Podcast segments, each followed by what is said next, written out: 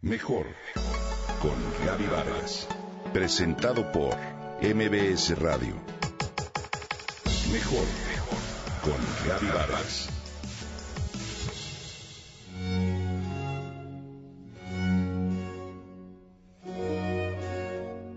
Federico García Lorca fue hijo de Federico García Rodríguez y Vicenta Lorca, y ella fue la que fomentó el gusto literario a su hijo.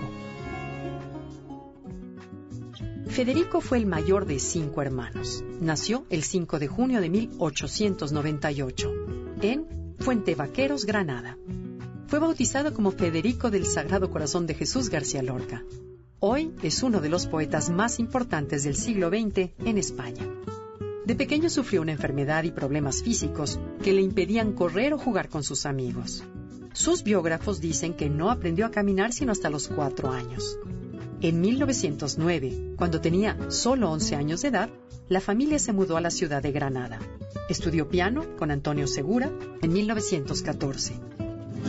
Se matriculó en la Universidad de Granada donde estudió filosofía y letras, así como derecho y música. Entre 1919 y 1928 vivió en la residencia de estudiantes donde conoció a Salvador Dalí, a Luis Buñuel y a Rafael Alberti, jóvenes intelectuales y creativos con los que se reunía con frecuencia. En la universidad recibió clases de teoría de la literatura y de las artes del profesor Martínez Domínguez, lo cual despertó su vocación como escritor. Así, en 1918, publicó su primer libro llamado Impresiones y Paisajes. Y en 1920 estrenó su primer drama, El Maleficio de la Mariposa, en el Teatro Eslava de Madrid.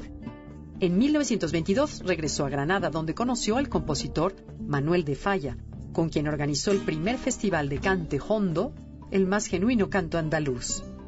Ese mismo año escribió el poema de Cante Hondo que publicó hasta 1931. El primer romancero gitano es un empleo de poesía compuesta y en el 29 y el 30 escribió también Poeta en Nueva York que publicó en 1940.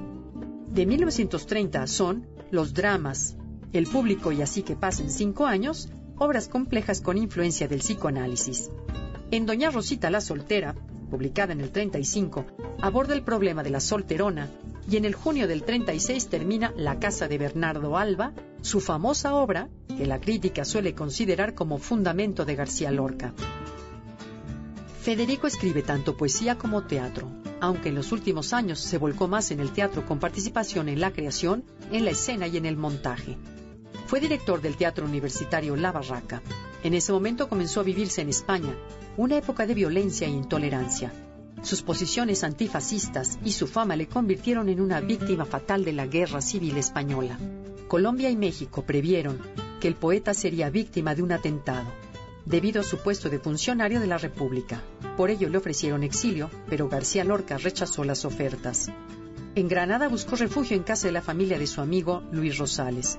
El 16 de agosto lo arrestó la Guardia Civil, pues lo acusaban de ser espía de los rusos, de estar en contacto con ellos y de ser, además, homosexual. Lo trasladaron al gobierno civil y luego a Bisnar, donde pasó su última noche en una cárcel improvisada. Lo fusilaron el 19 de agosto y lo enterraron en una fosa común en un olivar. De manera póstuma, se publicaron primeras canciones y amor de Don Perimplín con Belisa en su jardín. En mayo de 2012, apareció una de sus cartas dirigida a Juan Ramírez de Lucas. En el 2014, se iniciaron trabajos de localización de la fosa donde fue enterrado. Su obra poética constituye una de las cimas de la poesía de la generación del 27 y de toda la literatura española. García Lorca, hoy lo recordamos.